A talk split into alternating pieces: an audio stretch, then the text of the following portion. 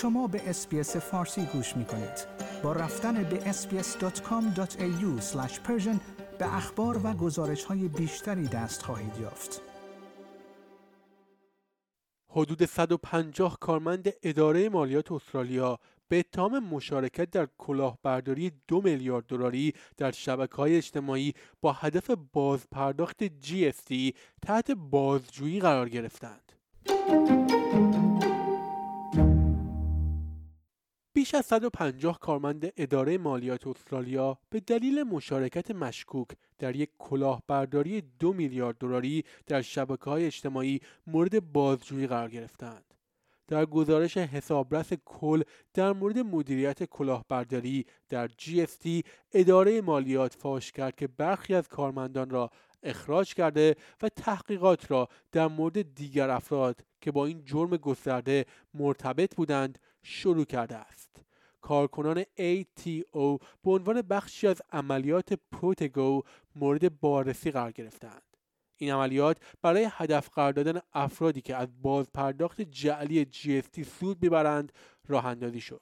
این عملیات پس از آن راه اندازی شد که اداره مالیات افزایش زیادی در اخطارهای کلاهبرداری بازپرداخت دریافت کرد. ویدئوهای منتشر شده در رسانه‌های اجتماعی همچنین توصیه‌هایی در مورد اینکه مردم چگونه می‌توانند از طریق بازپرداخت جی اس تی پول بیشتری مطالبه کنند ارائه می‌دهد.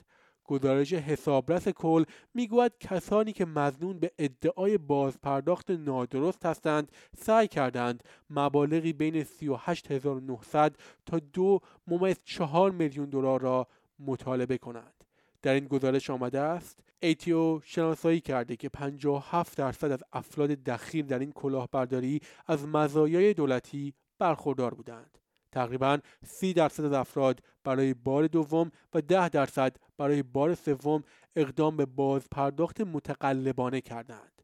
از زمان راه اندازی این عملیات بیش از دو میلیارد دلار توسط دولت بازپس گرفته شده است. در این رابطه تا آگوست دو هزار و بیست و سه بیش از صد بازداشت با شانزده محکومیت انجام شده است. تخمین زده می شود که بیش از پنجاه و هفت هزار نفر درخواست بازپرداخت مالیاتی داشتند که واقعی نبوده است. در این گزارش آمده است که در میان این افراد صد و پنجاه کارمند اداره مالیات بودند که توسط تیم کلاهبرداری داخلی ای تی او مورد بررسی قرار گرفتند. همچنین بیش از صد و بیست میلیون دلار جریمه مالی برای افرادی که در این طرح کلاهبرداری مشارکت داشتند اعلام شده است. سخنگوی ای تی او گفت که اکثریت صد و پنجاه نفر مرتبط با اداره مالیات پیمانکاران یا کارمندان سابق بودند که در آن زمان برای اداره مالیات کار نمی‌کردند.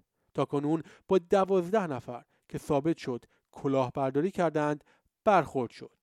این سخنگو گفت این شامل فسخ قرارداد، اقدامات اداری و پیگرد کیفری است. در نتیجه اقدامات ما از کسانی که در حال حاضر در ای تی او کار می‌کند که مظنون به ارتکاب کلاهبرداری باشد آگاه نیستیم. سخنگوی اداره مالیات گفت که ای تی او تحمل کلاهبرداری و رفتار فاسد را ندارد. شنوندگان گرامی، این گزارش همکارانم از اس بی اس نیوز بود که من نیو صدر از اس بی اس فارسی تقدیمتان کردم. آیا می خواهید به مطالب بیشتری مانند این گزارش گوش کنید؟ به ما از طریق اپل پادکست، گوگل پادکست، اسپاتیفای یا هر جای دیگری که پادکست های خود را از آن می گیرید گوش کنید.